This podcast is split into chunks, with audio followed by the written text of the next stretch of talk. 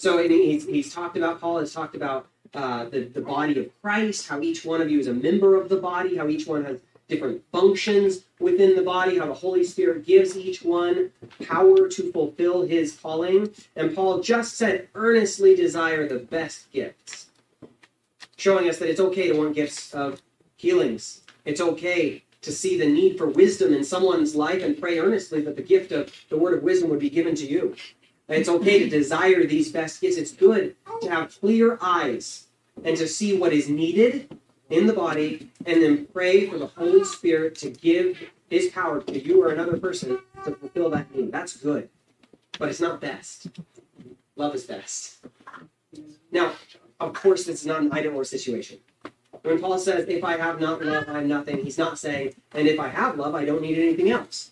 Love is all you need. That was the Beatles, not the Apostles. Okay? It's, it's not an either or situation. It's, it's spiritual gifts and love. It's spiritual gifts powered by and used in love. Divine, miraculous manifestations of the Spirit of God that are driven by love and filled with love. We always say that the, the gifts of the Spirit, as seen here, are governed by the fruit of the Spirit. Okay? You don't use any of the gifts in a, in a disconnected way, uh, un, unsubmitting to the fruit of the Spirit. The fruit of the Spirit is love. So when I say that spiritual gifts are good, but love is best, we're not saying pick one. I hope you love. No, it's, it's spiritual gifts are good, and as Paul says in verse 1 of chapter 12, I don't want you to be ignorant of spiritual gifts or spiritual things. But the spiritual things, the gifts, the ministries, the technicalities, really, these, these aren't the goal. They aren't the objective. The objective is not to do ministry or be in ministry or do do the thing, check out the box. That person was was you know they were loved. Check. They aren't supposed to be the defining characteristics of the church. Gifts and ministries, they're important, yes, even necessary, but they are not what we are to be known for, right? They will know you, the world will know you by your spiritual gifts. No. They'll know you by your love. Jesus tells us, love one another. John writes it over and over and over so we don't forget. My little children, love one another. The mm. gifts of the Spirit are some ways in which we love one another, they, they are how we love people well by serving others around us well with the power that God supplies, but they in themselves are not love. And Paul warns the Corinthians in chapter 13 it is possible to do ministry without love. It's the most disgusting thing you'll ever see. So, once more, within the discussion of spiritual gifts, love is introduced here not as something opposed to the life of the Spirit, but as a matter of the highest priority within the life of the Spirit. Paul is also showing love to be the fuel for the spiritual gifts. Love is what makes the spiritual gifts effective and, in a sense, valid. The first few verses are Paul going through various gifts of the Spirit and showing that without love, they lose their proper place, their edge, their identity, their usefulness. In verse 1 of chapter 13, he says, Though I speak with the tongues of men and of angels, but have not love, I've become sounding brass or a clanging cymbal. What are we talking about here? We're talking about speaking in tongues and speaking uh, eloquently with a, with a high value placed on the fancy words and stuff. Sounded real smart. Um, he's, he's, he's talking in, about speaking in, in tongues, and we'll talk about more about uh, we'll talk more about that in chapter fourteen. Excuse me, and we'll see uh, that the Corinthians were using this gift incorrectly they were interrupting each other. They were shouting all the time at the same time. And Paul said, if anyone walked into your church service, they would absolutely think you're insane. I'm not sure they're wrong, right? So it wasn't, but it wasn't just a matter of order or decency or like taking turns that was the Corinthians' main problem. It was a matter of love. They weren't loving each other well. Now we also know that they value the gift of tongues very highly. And here Paul is saying, if I speak in tongues, if I, the Apostle Paul, speak in tongues, which I do, by the way. Chapter 14, verse 18, he says, I speak in tongues more than any of you. But if, if I do that and I don't have love, I am nothing more than an annoying sound that drowns out all other speech and music. I am an irritation, nothing more than loud nonsense. The Corinthians were proud of their gifts, and they wanted to show everyone how great they were with their gifts. And Paul says, when you do this without love, you are the worst thing anyone has heard. It's annoying. Stop it. The gift of tongues is a big deal for them. It's probably not the same for most of you, but I would invite you to apply this same principle to whatever gifting you think you do have. The Holy Spirit has given gifts to each for all. And it's okay to be excited about every single one of them. And it's good to desire the best gifts. But if you seek to use your gift without love for the Lord and his church, you're an offense. And what should be beautiful and soothing, I mean, think of hearing angels speak, right? He says, though I speak with the tongues of angels. Just imagine like angels singing, angel choirs all around. He says, though I speak with the tongues of angels. But instead of that being a good thing, it becomes a chaotic embarrassment. Love is what makes the difference. Are you using your giftings for the good of others because you love your church, because you love these people that you go to church with? Or are you using your gifting because you're like, well, I can do it, so I should do it, and I'm good at it, and this is what I do? And honestly, I, I kind of like it when people know that I'm doing what I'm good at and what I do. are you are you serving because of love for people or because you like to be seen and heard? Or maybe just the satisfaction that you did something and you know it's like, well, there's a big checklist today, but I served. Check. Did it. Awesome. You can do that without love in a minute, in a heartbeat. I think it's our default state, in fact, to do that without love. Speaking with the tongues of men and angels. Again, primarily, probably this is talking about speaking in tongues, because that's where he's going to take the conversation in chapter 14. But it's also uh, a reference to speaking eloquently in a way that makes the speaker sound good and smart and noble. When, when one of the King Herods, there's a handful of them, you know, but one of the Herods uh, speaks to this adoring crowd in Acts chapter 12. They said, The voice of a God and not of a man. They say, Your speech is heavenly. And then worms eat it and he dies. Great good story. Uh. Uh, heavenly speech could simply refer to being an excellent speaker. And even this, without love, it's noise. It's noise. It's just noise. Go to verse 2. He says, And though I have the gift of prophecy and understand all mysteries and all knowledge, and though I have all faith, so that I could remove mountains, but have not love, I am nothing. Um, you know, Jesus says that if you have faith like a mustard seed, right, you can say to this mountain, be thrown into the sea. And Paul says, if I had that mustard seed, I could do it, and I could just move mountains left and right. Um, without love, this is nothing. Now, I think it's really cool that Paul is speaking of himself as the example instead of them. He doesn't say, you could have all knowledge, Mr. Corinthian and you could have all faith. He's pointing to himself, the apostle, someone who is gifted in a variety of ways, someone who you might say outranks them. But he's saying it's pointless. All this is pointless. This apostleship that I have, the prophecy, like I wrote the Bible, it's kind of a big deal. My, my ministry, the ministry of the apostle Paul is pointless without love. It's worthless without love. And you can see also that he goes through more of the gifts that he had just mentioned in chapter 12. Prophecy, the word of wisdom. That could be understanding all mysteries, right? Though I understand all mysteries, you have the knowledge and the wisdom. Uh, though I have all faith. He mentions faith as a gift.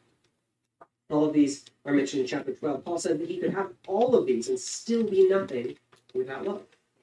He's making it personal, but he knows he's personalizing it for the Corinthians too. It's impossible for them not to see that these words apply to their church.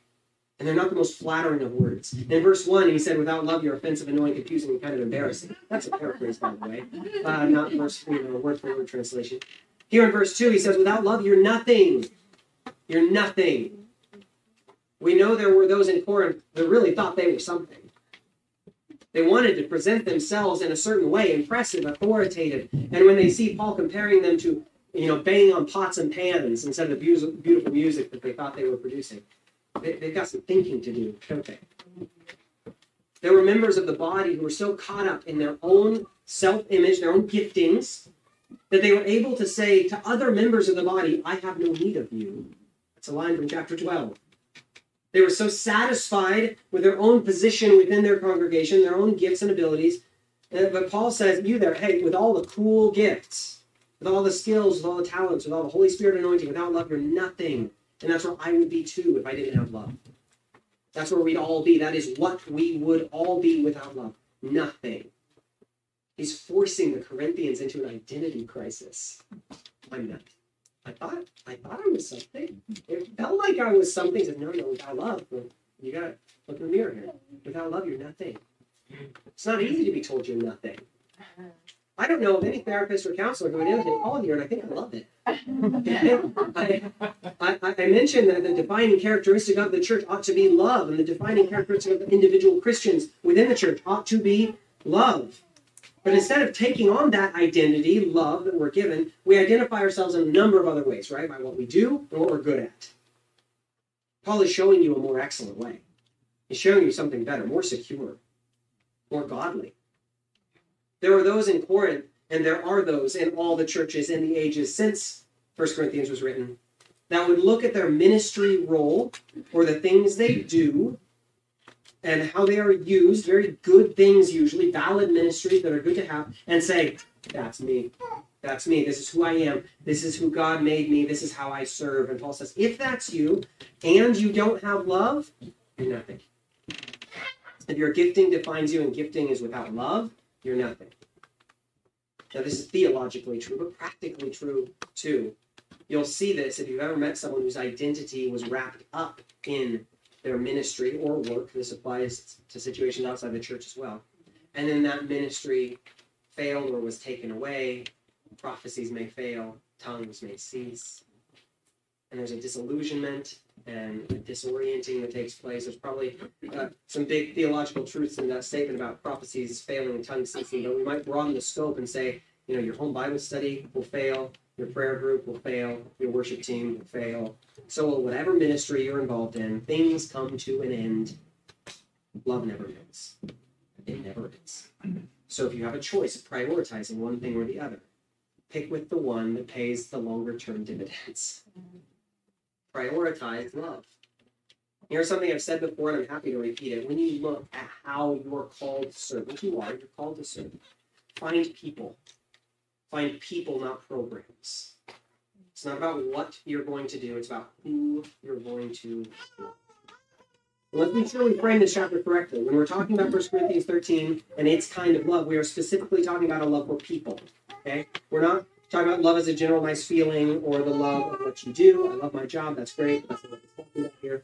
It's not really talking about love of God, as essential as that is. We're talking about loving people. It's easy to say that you love Christ and then not love his bride. John says it's impossible, but we convince ourselves otherwise.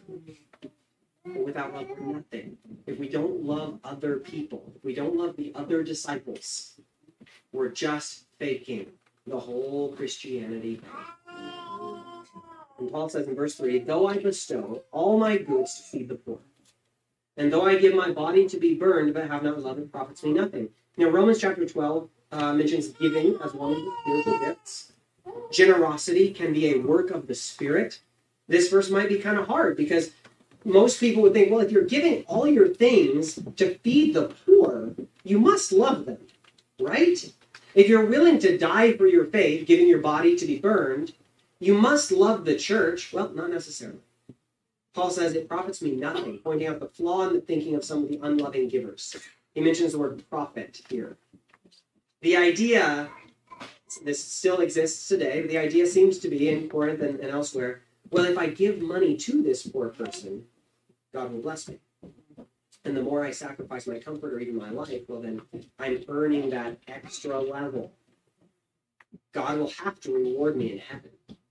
And Paul's saying transactional generosity precludes love. And it's worthless. It profits you nothing. Transactional generosity isn't generosity. Jesus says, give, expecting nothing in return. Are there rewards in heaven? You bet. Does our generosity here and our sacrifice, you know, pay dividends, so to speak, in eternity? It sure seems like it. Jesus talks that way, and so do the apostles. Store up treasure in heaven, right? But is storing up treasure really just a matter of numbers or, or level of sacrifice? No. You store up treasure in heaven by loving well. Loving is the key. Giving may flow from that and often does. Sacrifice will as well. But the act of giving isn't the goal, it's love, which then produces these kinds of things like giving and sacrifice. It's been said that you can give without love, but you can't love without giving, and I think that's probably true. What Paul is doing throughout this chapter is putting the horse back in front of the, the cart where it belongs. The Lord will call you to lay down your life, maybe not in an actual fire, but you are called to take up your cross and follow Him.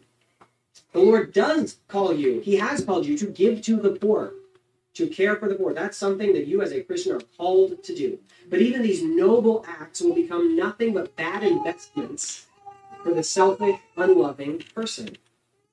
Now, where your treasure is, your heart will be also. So there is a sense in which giving to the poor will increase your the. If you give more to the poor, your heart will follow through with that. The desire to love is a kind of love in itself. So if you want to give to the poor, that shows that there's probably already the seed of love there that the Spirit is nurturing. But normally, giving is not a way to purchase something for yourself, right? Including an internal change in your attitude. You don't give in order to change, you give in order to give. That's it. Normally, giving and sacrifice is an expression of love and obedience to the one you love. Without this love in your heart, the greatest acts of sacrifice are little more than religious masochism. They profit you nothing. Now, verses 1 through 3 have told us how empty loveless ministry can be. It is, really, by definition. Where loveless eloquence in whatever language produces clamor and noise, love, by contrast, is sensible, beautiful, and harmonious. Where loveless ministry, whether it's prophecy or faith or whatever, makes the minister pointless and leaves them without meaningful identity, love marks you as a disciple of Christ. You will be known by your love, which is a better thing to be than any ministry title you can imagine. Disciple. That's it. I'm a Christian. How can I tell? Because I love people. And where loveless generosity is just a bad investment, loving sacrifice, love filled giving stores up treasure in heaven. Now, in verses 4 through 7, Paul describes this kind of love. He shows what this beautiful, profitable love looks like that gives us our identity as Christians and breathes life into all of our various ministries. Uh, but there's also something that Paul is doing here, sort of beneath the surface, that I want you to have an eye for. Paul is talking about God. I mentioned how we always go to this passage and hold it up to ourselves, and of course, we find ourselves wanting. And we, we look, come to this passage and we, we get our marching orders. We say, Yes, I should be these things. That's correct. But what we're also seeing is, is who God is like. Who God is. We aren't love. God is love. You can hold this passage up to God Himself and say, Yes, He's really like this. He really loves us like this with a long suffering love. His love really does endure all things. This is by His design. And yes, it's the model that we follow imperfectly. It's what we aim for, but this kind of love is complete in Christ. These aren't characteristics that only exist in our ideals and imaginations. These are descriptions of what our God is like and how he relates to us and what he is making us into. Because we're becoming more like him, aren't we?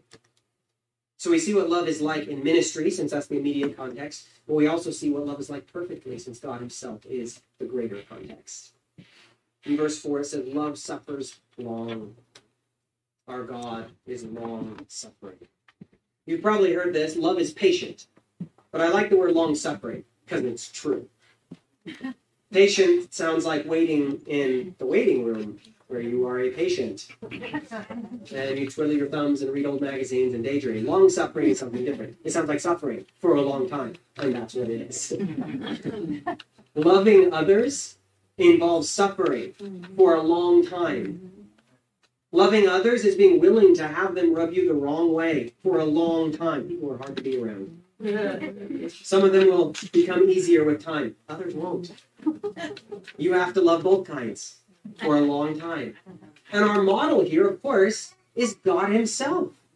It's Jesus Christ. There's a T.S. Eliot poem where he, he writes of the notion of some infinitely gentle, infinitely suffering thing. God has suffered more than you. He has suffered for love more than you. He has suffered by your hands. And his love for you is as long suffering as ever. He has not abandoned humanity even when it killed him. That's the kind of love that we're called to. Love is long suffering. It suffers long and is kind.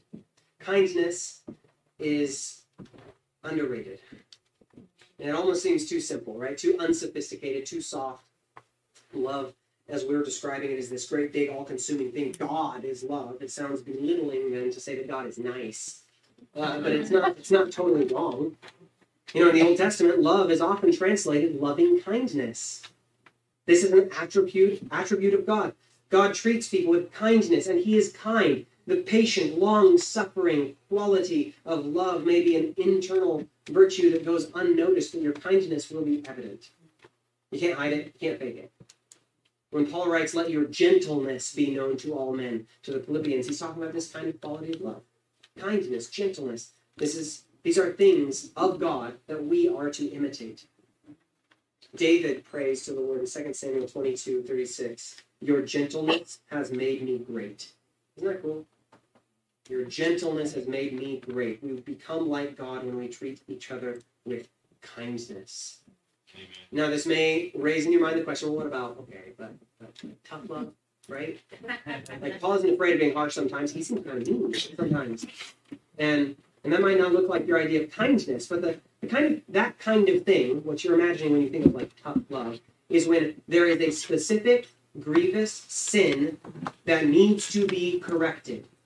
Where to to avoid a toughness would be to allow the sin to continue, and the toughness or correction is the only way of getting that grievous sin to stop. That's that's when that kind of thing is needed. It's a special case. It's not normative. It's not how we treat each other.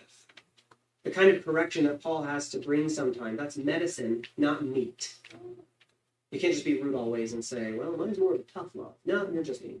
Uh, the way, you know, the way the way the body is supposed to work with its various giftings is in kindness towards one another, and this love, remember, is to describe all the other gifts. Every kind of spiritual gift is to oper- to operate under the authority or heading of love, which means if your gift is encouragement, it's kind encouragement. You know, it's long suffering encouragement. If the Lord blesses you with a gift of prophecy, that is to be delivered with uh, without envy, without being puffed up, with long suffering, with kindness, with all of these uh, descriptions here. The way the body works is with kindness, each member towards another. It's like uh, it's like we talk about righteous anger sometimes, and it's true that there's absolutely a place for that. It's just that most of the time, your anger isn't righteous and you know it. Um, doesn't mean it doesn't exist. Just means we've never seen it in the wild. Um, but the, the exceptions there, the exceptions don't excuse the rule. The rule is love, and love is kind. Love does not envy. This ties back to the issue in Corinth about some of the giftings being seen as necessary and others as inferior. Oh, we don't need your type here. You're not very impressive. That kind of thing. All the members of the body wanted to be the face. There was envy of other gifts. Envy is a kind of coveting, the breaking of the tenth commandment. It is opposed to contentment. Uh, you could even say that love is content, in that it is not based on other people's success or failure, or your ability to have what other people have. Envy is is the dark side of jealousy. And they're not the same thing. Uh, there is a righteous kind of jealousy. We see in Scripture that God is jealous. And that's a, a strong desire to have what is rightfully His, namely your soul. Envy is a strong desire to have what is rightfully not yours. God doesn't envy, but He is jealous for every part of you. Love does not parade itself, is not puffed up. These ones go together. Puffed up is a way of saying arrogant. Someone who is puffed up is just full of themselves. And what does that kind of person do? They parade themselves. And they make it all about them. They show what they've done and how great they are. That kind of service, so called, is not loving. It's selfish. Jesus addresses this in the Sermon on the Mount. We read some of this passage last week. I'm going to read it again. It's mm-hmm. Matthew chapter 6, verse 1 through 3. He says, Beware of practicing your righteousness before other people in order to be seen by them. For then you will have no reward from your Father who is in heaven. Thus, when you give to the needy, sound no trumpet before you, as the hypocrites do in the synagogue and in the street, that they may be praised by others. Truly, I say to you, they have received their reward. But when you give to the needy, do not let your left hand know what your right hand is doing, so that your giving may be in secret, and your Father who sees in secret will reward you. This is serious, and those are those are some strong words. This act of service on parade, done in order to be seen by others, is something that will get absolutely no mention in heaven. In fact, it sounds like it discredits you in the heavenly economy. The person who serves and then invites praise or even attention onto the act of service that they themselves committed out of the goodness and generosity of their heart, look at me, that person has the only reward they're going to get right there in the attention of others. That that verse about don't let your left hand know what your right hand is doing, we mentioned it last week too. In Matthew, it's applied to giving. It's sort of a funny exaggeration of saying your giving is going to be so secretive that even half of you doesn't know what's going on. and this verse gains a little bit of extra color in light of Paul's body metaphor, saying that we're all bodies, all parts of the body, right?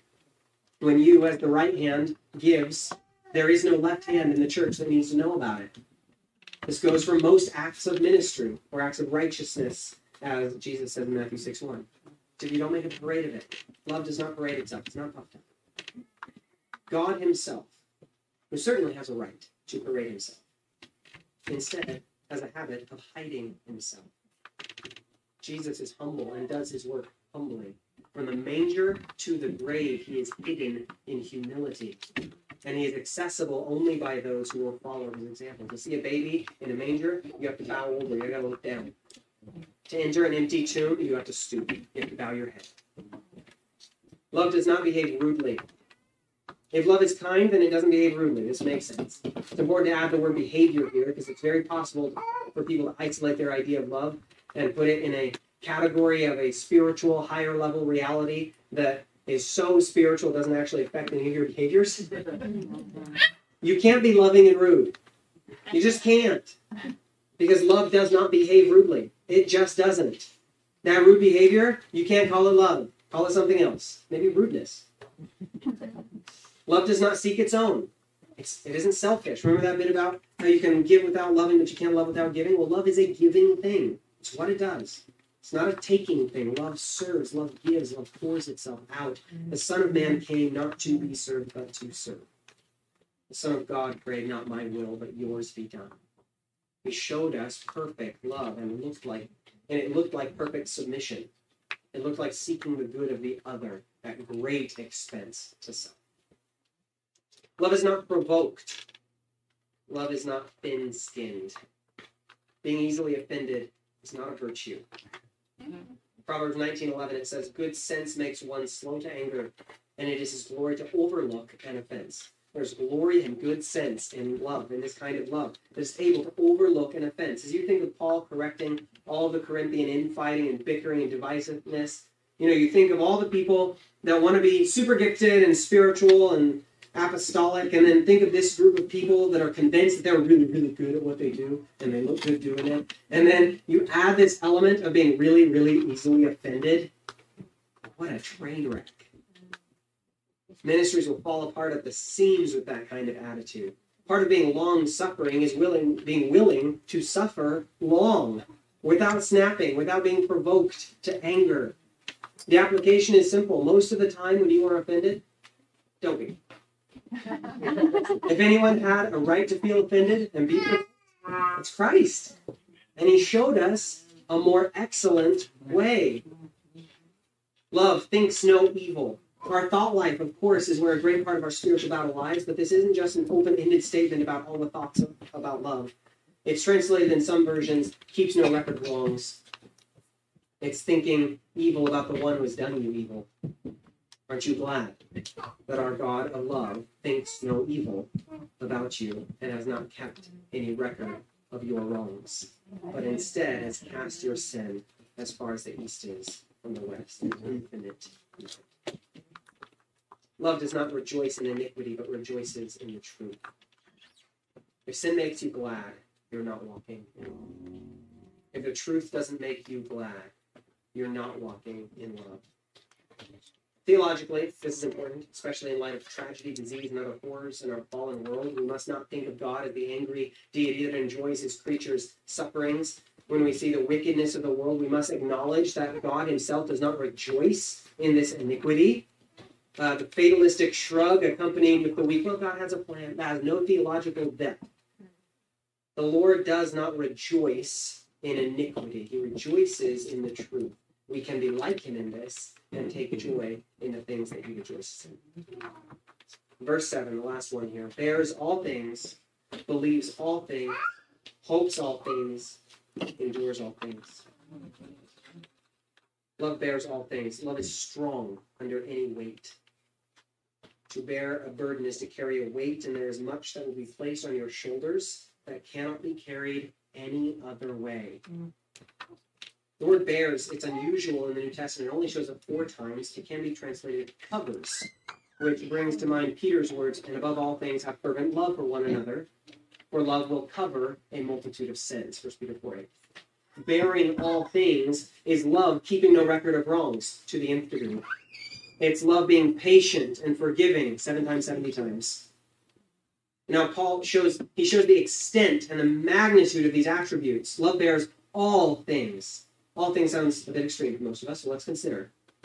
Has there been a sin of yours which Christ has not covered? No. Is there any sin which Christ cannot cover through his blood? No. Has there been any error, any fault, any wickedness in you that Christ has not loved you through? No. Which means this is not hyperbole. To say that love bears all things is a Christological statement of fact. It just does. Surely he has borne our griefs and carried our sorrows. Bears all things sounds extreme. It sounds like an exaggeration. The cross is extreme. The love that bears all things is constant, solid, faithful in all circumstances. Love believes all things. Now that can make love sound kind of gullible, But this doesn't mean that love believes every lie that comes its way. It means that love believes all the truth that comes its way without wrath and doubting. There's no doubting in love. You know, there's a kind of doubting that is actually a sin. We encounter people in the Gospels when, when faced with all the beauty and truth of Jesus, as some doubted. Love will set aside weak doubts in face of strong truth. When you get saved, you fall in love with Jesus. And a skeptic may ask, Do you really believe this? Do you really believe the doctrine, this doctrine? And a new believer oftentimes will not have even considered some of these things, and that's okay because they love Jesus and they basically are willing to swallow hook, line, and sinker. They're like, I believe it because I love Jesus and I trust him. That's how love believes all things. You have all your confidence, 100% of your confidence in Jesus Christ. Therefore, whatever he says, you believed it before you even heard it. You don't come to the Lord only after you've passed all the necessary theological exams. Right? You come to him in love and then accept the things that he says in loving faith. And of course, he has come to you in love, believing the best about him. It's interesting that this believing all things is really a willingness to give the benefit of the doubt to others. You know, in, in our interpersonal relationships, believing all things is uh, a call to approach others with an open heart and mind, extending grace and compassion instead of cynicism and skepticism. God, who knows your heart and all its problems, believes truth about you. And he loves you confidently, knowing his plans for you, knowing how he is going to present you faultless before him in heaven, never doubting. And that's how he treats you. And that's how we are called to treat one another. Love hopes all things. Again, this can make love sound naive or, or impossibly inconsistent. But you have to see how it how it was intended. Hoping all things is having confidence in the perfect finished product that we just talked about. Love is extremely optimistic of the future in every circumstance, through every conflict. When you love well, your hope is in the promises that God has given. Part of rejoicing in the truth is this settled happiness that is based in God's faithfulness. He will be faithful. He will finish the good work that he has begun. He will be with us even to the end of the age. He will present his church as a faultless bride. He will come again. He wins. That being so, love endures all things. Because we know that there's no endurance that lasts forever. Love is in it for the long haul. Bearing and enduring, they're close to the same thing, right? It's just that you might bear a burden for a short time, where to bear it for a longer time takes endurance. But filled with the confident hope and faith that love gives, we endure every kind of suffering, every kind of disappointment, enduring all things. When what Paul has done here in writing this is he has taken our eyes off of what specific ministries, what specific gifts, the differences between you and me, what all those things, and he has now lifted our gaze up onto the character of God Himself and said, pursue that, go there, dwell in that, abide in this. And when we talk about gifts, and you know, we say look to the giver of, of, and desire the giver, not just the gift. And now seeing that love is the more excellent way, we once more have an opportunity to fix our eyes on the author and finisher of our faith. This love that we are called to, it is a gift from the Holy Spirit of God.